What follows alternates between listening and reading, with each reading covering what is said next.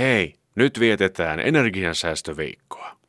Itselläni jokainen viikko on energiansäästöviikko. Mutta ihan vaan muistutuksena olen koonnut listan, missä voimme säästää energiaamme. Älä puhu. Puheen tuottaminen vie valtavasti energiaa, varsinkin jos haluaa tuottaa selkeitä lauseita. Kotona puhuminen aiheuttaa usein niin sanotun flipperi-ilmiön, joka on kiusallinen ja lopulta lamauttava. Sanot jotain, se aiheuttaa jatkokysymyksen ja se huudon ja sitten pieni välihiljaisuus ja sitten puhutaan taas paljon ja ymmärretään tahallaan väärin. Lääke, ota perheenjäsen pukahtamatta syliisi, hellästi ja määrätietoisesti. Pidä kiinni ja kiinnitä huomiota lämpimään katseeseesi. Töissä puhuminen se vasta energiaa vievää onkin. Kuinka monta kertaa olenkaan käyttänyt viimeiset voimani small talkiin ja ympäripyöreyksiin. Sitten patteri on ollut vähissä, kun on vihdoin tullut se tärkeä hetki laukoa. Siis työtehtävän ja sen sovitun suoritteen kannalta aivan päätöntä toimintaa. Avokonttori on todellinen energiasyöppö. Ledivaloista puhutaan, mutta ongelma on muualla. Ihminen jaksaa toisiaan ja itseään vain tiettyyn rajaan asti. Koko ajan päiväunista haaveileminen ei riitä koko työelämän sisällöksi, vaikka sitä kohti on menty jo pitkään. No, en ole viime aikoina huokunut lämpöä. Siitä ei kuitenkaan tule tulospalkkiota. Lämmön tuottaminen vie eniten energiaa. Niin kauan kuin krematorioita ei ole kytketty kaukolämpöverkkoon, katson oikeudekseni käyttää tuottamani lämpöenergian sisäelinteni ja ääreisverenkiertoni lohdoksi. Lämpimät nakit ovat ihanat. Kaikki eivät ole sillä lailla lämpimiä ihmisiä, että lämpöä olisi ympärille jaettavaksi asti. Toisista huokuu lämpöä ja hyvä, että semmoisiakin on. Mutta rikkinäistä patteria potkimalla ei saada mitään lisäarvoa aikaan. En ole tehnyt tänäänkään töissä mitään raskasta.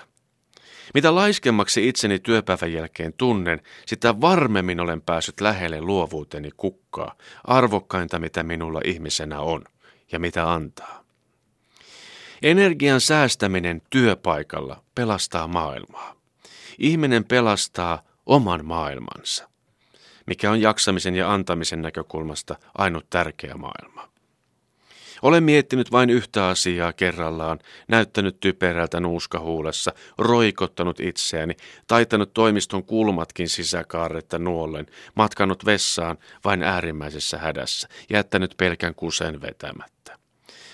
Edelleenkään kaikki kollegat eivät meillä käytä vessaharjaa, se on selvästi energiansäästöä. Toisaalta vaikea eettinen kysymys.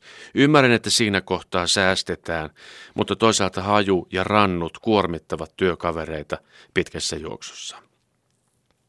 Voidaan sanoa, että energiaa säästävä on älykäs. Otetaan nolla energiatalo. Se sulkee kaiken sisäänsä ja pihauttelee elonmerkkejä korkeintaan venttiilin falskatessa, harvoin. Ajatellaan autoa.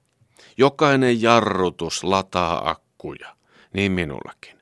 Luiston estua ei ole pakko pitää päällä, minäkin tykkään luistaa asioista.